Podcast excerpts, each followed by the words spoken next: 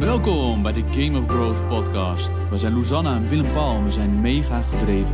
Omdat we net als jij een diepe honger naar groei voelen. Om vrijheid en een hoop te bloeien als gelijkgestemden met een missie. De onwetendheid op te lossen door meer kennis en licht. En patronen en belemmerende leugens te doorbreken en verstoren.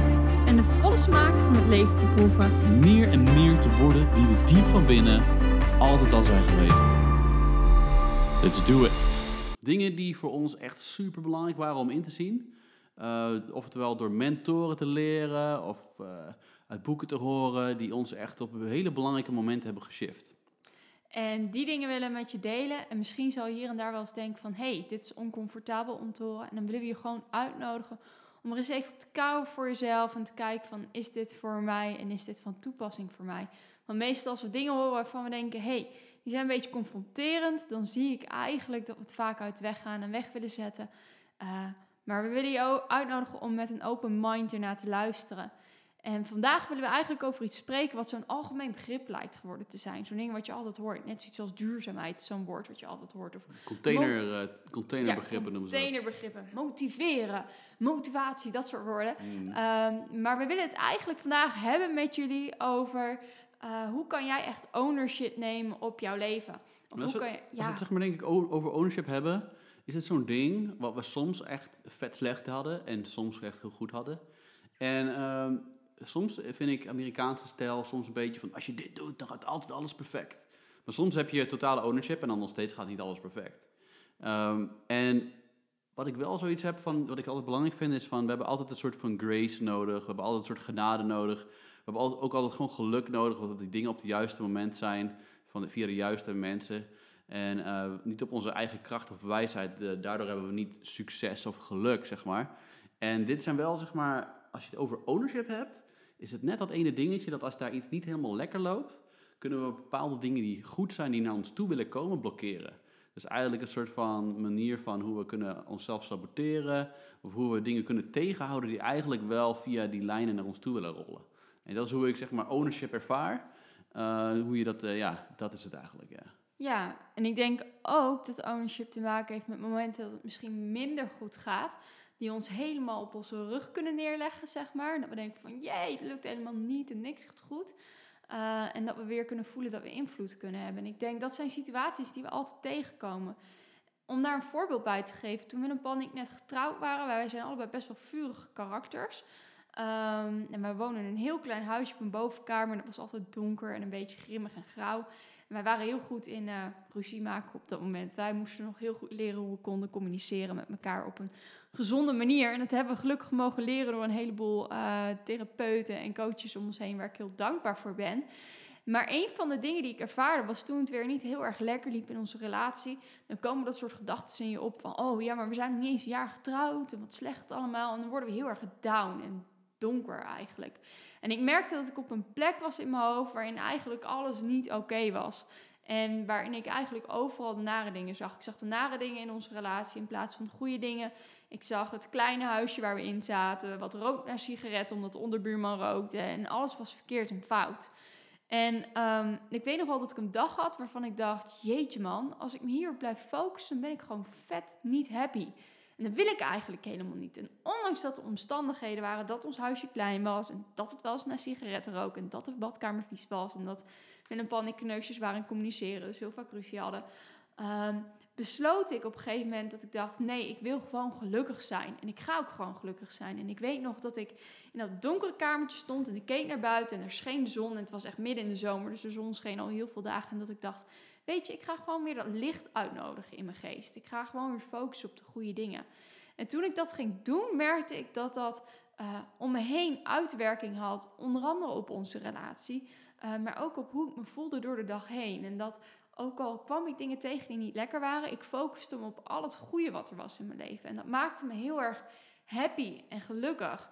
En dat leerde mij eigenlijk een les. Een van de dingen die we altijd horen namelijk, is dat ja, wat je wel eens hoort en wat gewoon een universele wet is, laat ik het zo zeggen, is zwaartekracht. Zwaartekracht valt altijd naar beneden. Als ik iets laat vallen, plop, dan zal het altijd op de grond terechtkomen.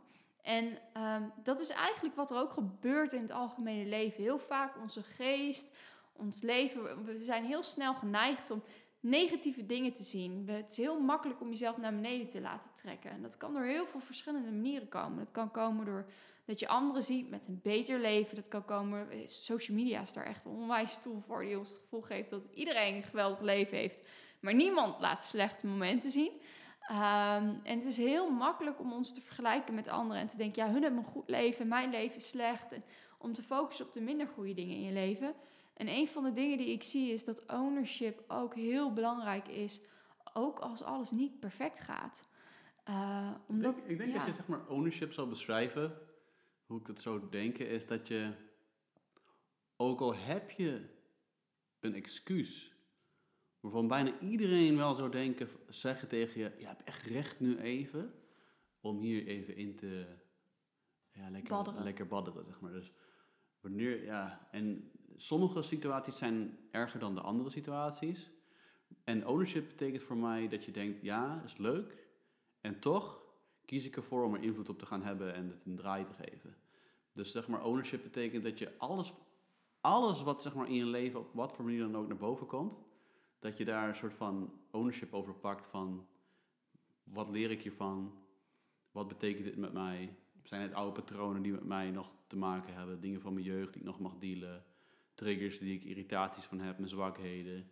Dus dat we. Het is wel een dunne lijn natuurlijk, want het betekent niet dat we overal verantwoordelijk voor zijn.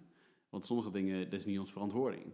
En ownership betekent wel dat we dus ja, overal een soort van eigenaarschap van pakken.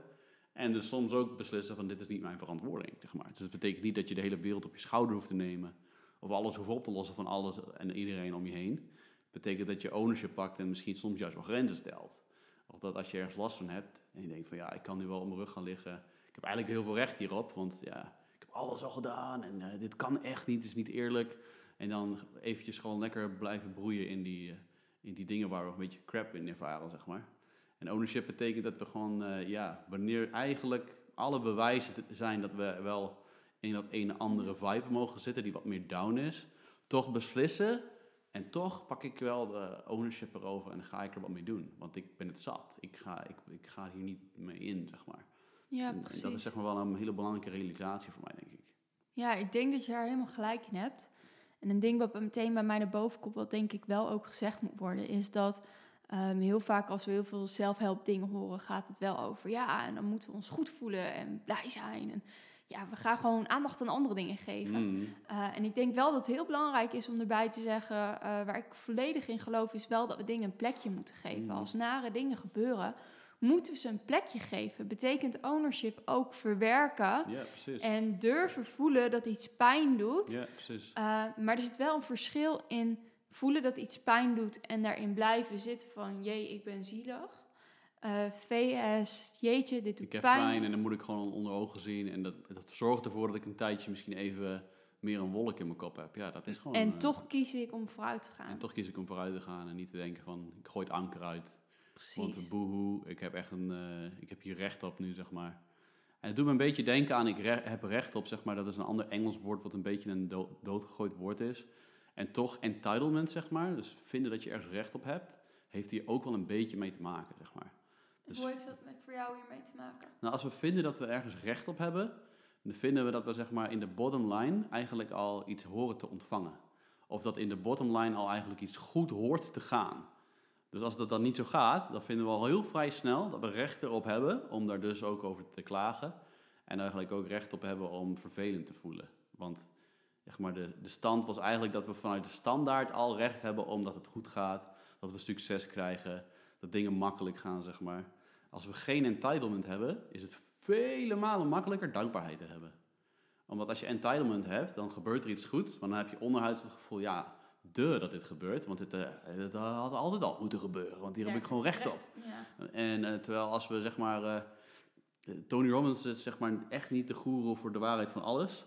En één ding die hij zegt is, als je wil je, je wereld in één moment veranderen, betekent dat je je verwachtingen inwisselt voor dankbaarheid.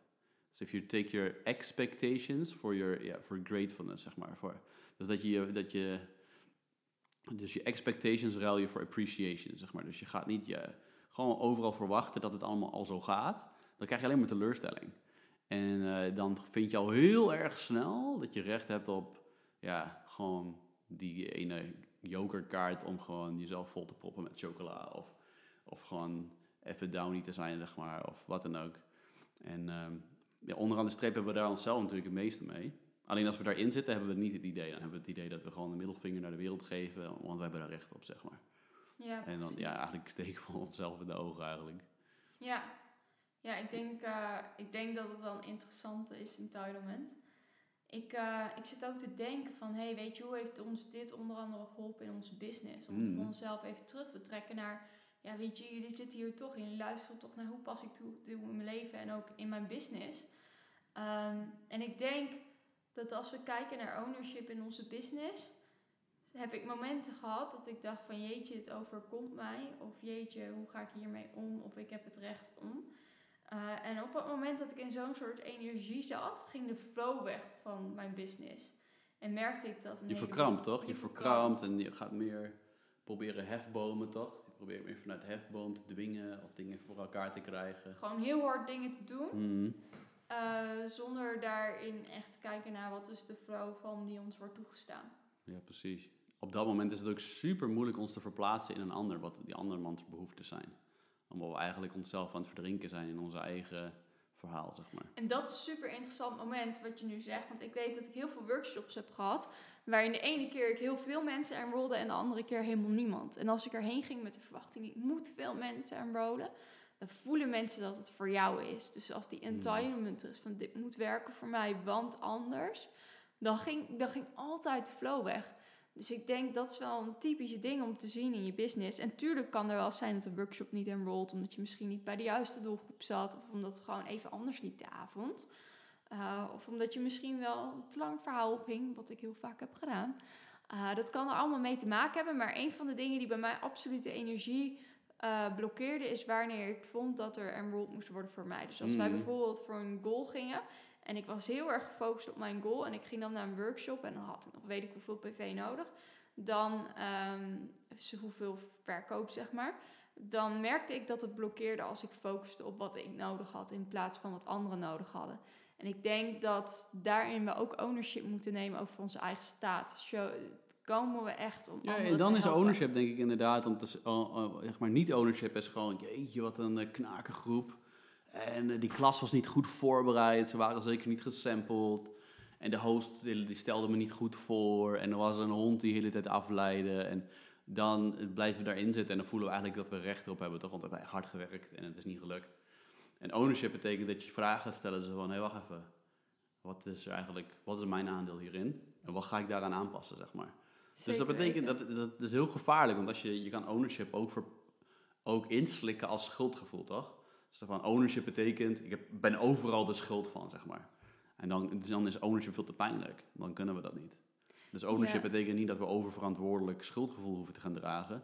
Maar het betekent gewoon dat je gaat zoeken naar van waar heb ik nog meer invloed op? Hoe kan ik nog meer kijken van volgende keer, hoe kan ik zorgen dat ik misschien mezelf gewoon wat meer ontspannen heb van tevoren? Of dat ik even mediteer en probeer even mijn eigen zorgen te parkeren en kan echt in mijn hart gaan focussen van, hé, hey, wat zijn de behoeftes van de mensen vanavond? En dat eventjes te focussen, zeg maar.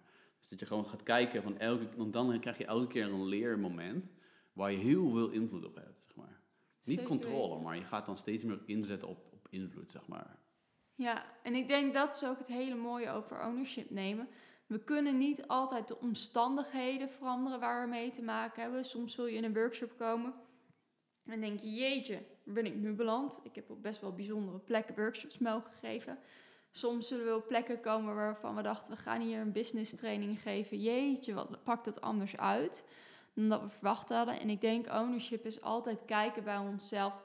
Wat is wat ik hier kan brengen? Waar heb ik nog invloed op? Waar heb ik nog invloed op? Mhm. En invloed en controle zijn twee totaal andere dingen. Ik denk, daar kunnen we een hele podcast over vol kle- kletsen met elkaar. Mhm. Maar dat we kijken van, hey, hoe kan ik iets goeds brengen vandaag? Hoe kan ik een stukje helpen? Hoe kan ik positief blijven? Want als wij van voorbaat al denken, "Ah, wordt toch niks, wordt het inderdaad niks. Dus hoe kunnen we ons mindset op een goede plek houden en positief blijven in ons hoofd? Ja, ja, precies. Dit is gewoon een, eh, een, een quote die eh, een Nederlandse goeroe wel ge- vaak gebruikt. Eh, hoe heet ik weer? Heel cool. Tegelaar. Nee, een andere Ben gast. Tichelaar. Nee, is een andere weer. Uh, maar hij, zegt, hij heeft zo'n afkorting en hij zegt... Um, if it is to be, it is up to me. Dus zeg maar, als je zeg maar, dat in je mind hebt...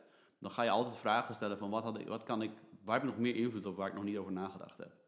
Of waar heb ik nog een schaduw of invloed... wat ik eigenlijk misschien niet durf te zien of kan zien nog? En dat dat ook oké voor je is, zeg maar. Dus dan pak je zoveel ownership. Dat is ook gewoon hoe wij starten toch? Toen we met doTERRA startten... Toen, weet je, waren er misschien 30 mensen enrolled in heel Nederland. Versus nu in 2019 15.000 of zo. Gewoon, was helemaal niks. Modern Essential boeken moesten uit Amerika laten komen met, weet ik veel, 100 euro shipment kosten. Um, waren niks vertaald uit Nederlands.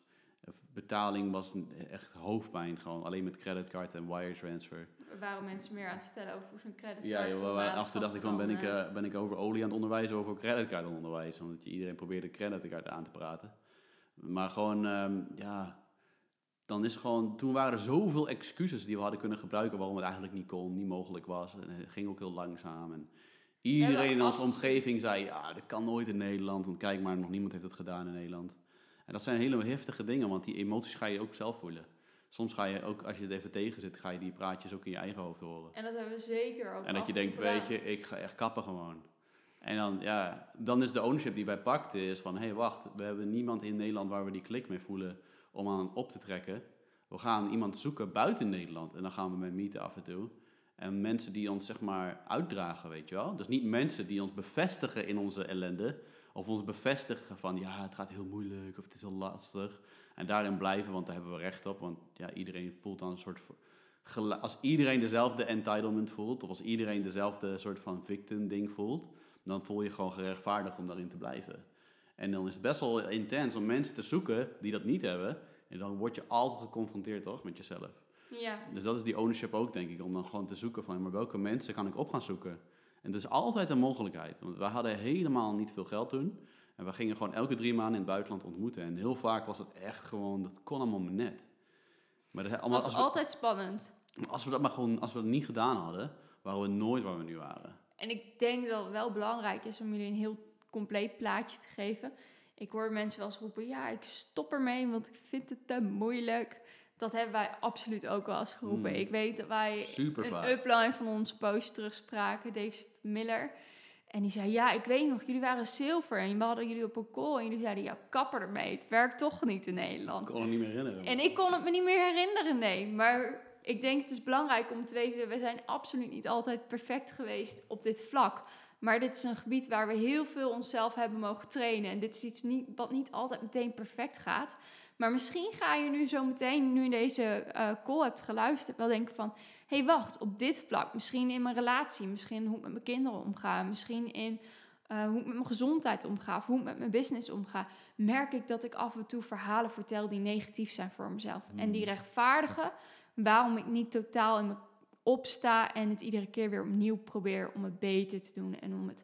Uh, met meer uh, passie of meer liefde te doen. Mm. En misschien ga je wel een dingetje vinden waarvan je denkt: hé, hey, daar doe ik dat. En dan wil ik je gewoon uitnodigen om op dat vlakje te beginnen. En heel vaak als we ergens mee starten, dan hebben we het, ja, wat een fuck effect. Laat ik het zo zeggen. Ik wil eigenlijk niet vloeken. Wat piep effect. Laat ik het zo doen.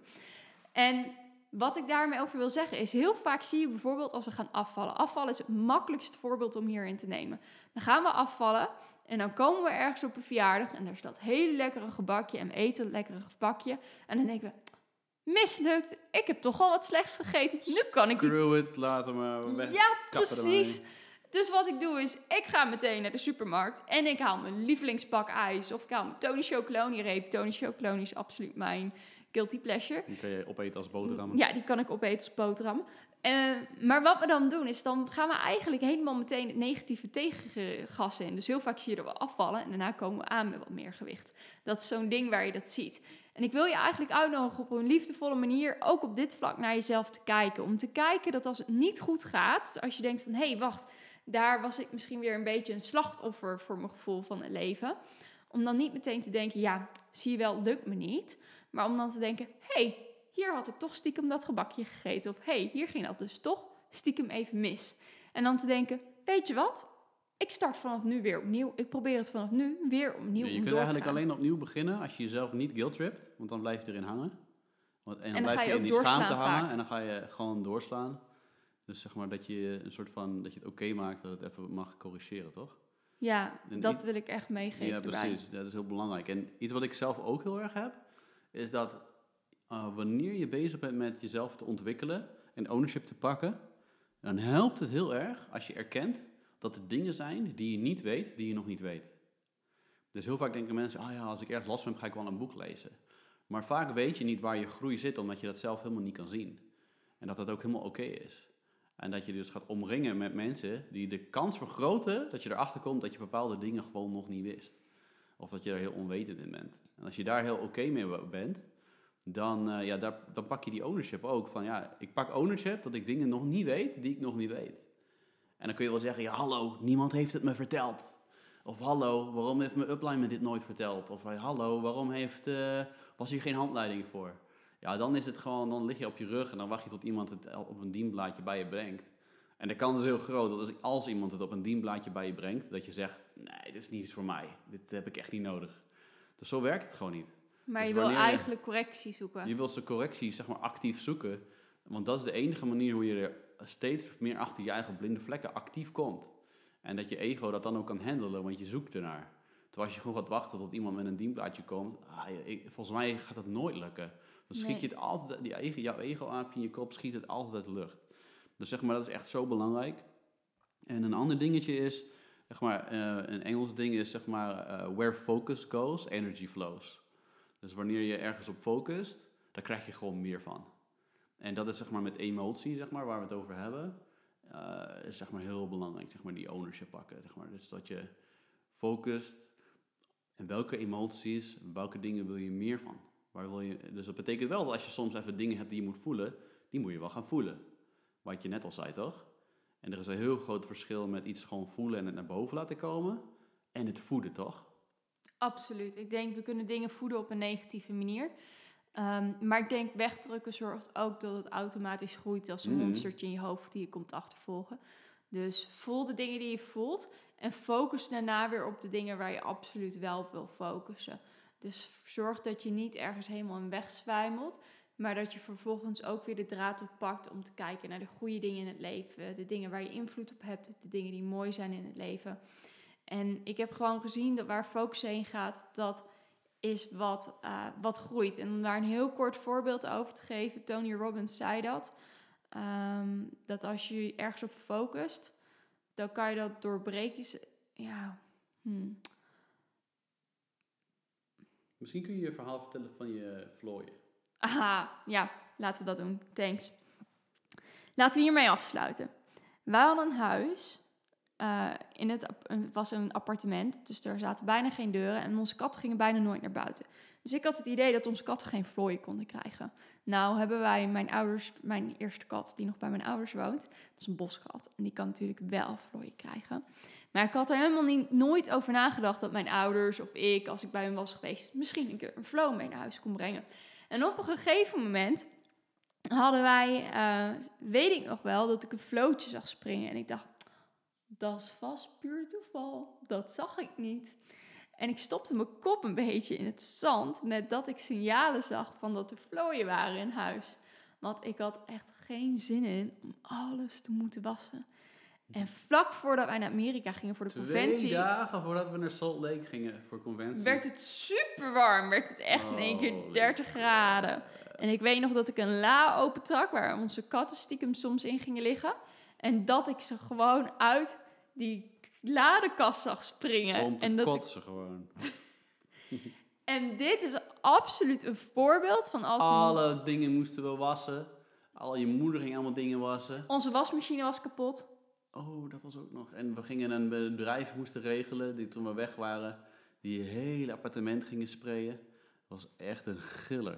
En het is gewoon echt het perfect voorbeeld voor hoe we, als we bepaalde emoties of bepaalde gewoontes of bepaalde gedachtepatronen die we hebben, zijn verslaving een beetje, weet je. We kiezen een bepaald padje in ons kop, waar we elke keer makkelijk heen gaan, waar we mopperen, of waar we misschien klagen over teamleden of uplines. En... Of waar we misschien in ontkenning zitten dat we invloed hebben. Ja, dat is het vooral, denk ik. Dus dat we ontkenning hebben, dat we bijvoorbeeld invloed hebben op die irritante upline of die irritante downline of die... In dit geval op die vlooi in huis. Ja, dus dat we daar eigenlijk, dat we daar gewoon weigeren daar iets aan te, aan te doen. En wat er gaat gebeuren, het gaat je steeds vaker opvallen. Dus dat gevoel wordt groter en de kans is veel groter dat daardoor ook meer van dat soort mensen gaan komen in je team, dingen gaan groeien. Je, in je, het komt omdat jouw perceptie gaat groeien, weet je. Dat is niks anders dan hoe jij het opvalt in je kop. Maar als je daar niet even de riemen aanpakt en begint vragen aan te stellen die ook kritisch zijn aan je eigen indrukken, dan kan je zeg maar zorgen dat het nog kan veranderen. Dat je heel veel invloed op kan hebben, zeg maar. Dan pak je die ownership.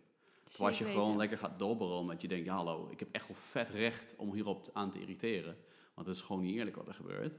Dan ga je eigenlijk met het bootje gewoon steeds meer jezelf toestemming geven om gewoon te voelen dat iemand jou wat aandoet. Waardoor je eigenlijk het recht hebt om naar te voelen, of machteloos te voelen, of slachtoffer te voelen. Ja, en ik denk dat dat iets is wat heel duidelijk naar voren komt vandaag. Dus kijk voor jezelf waar jij je focus kan verbeteren, waar je feedback kan zoeken. Zeg maar, dit klinkt misschien als een soort van. Uh, het is eigenlijk de meest hoopvolle boodschap die er is. Dus het betekent niet dat je vindt dat je bent een. Uh, betekent niet dat je de schuldig bent of de dader bent over heel veel dingen waarvan je dacht: hallo, iemand anders is daar de dader van. Maar het betekent dat je echt zoveel meer invloed hebt om een leven te krijgen wat je hoopt te hebben. En dat is, super hoopvol, toch? Dat, je gewoon een business kan hebben. Je kan een business hebben wat je hoopt te hebben, een leven kan hebben wat je hoopt kan hebben. Je kan omringen met mensen waar je gewoon vrolijk en blij van wordt en die jij hoopt te hebben. Dus het is eigenlijk zo ontzettend hoopvol, want er zijn zoveel meer dingen waar je ownership over kan pakken. Zonder dat je daardoor hoeft te verkrampen, maar waar je echt zoveel eh, invloed en vrijheid door voelt, zeg maar. Ja, dat was het dan. De podcast is afgelopen. En we hebben ook een website, gameofgrowth.nl. Posten we dingen die je kan downloaden. Misschien andere verwijzingen zoals boeken.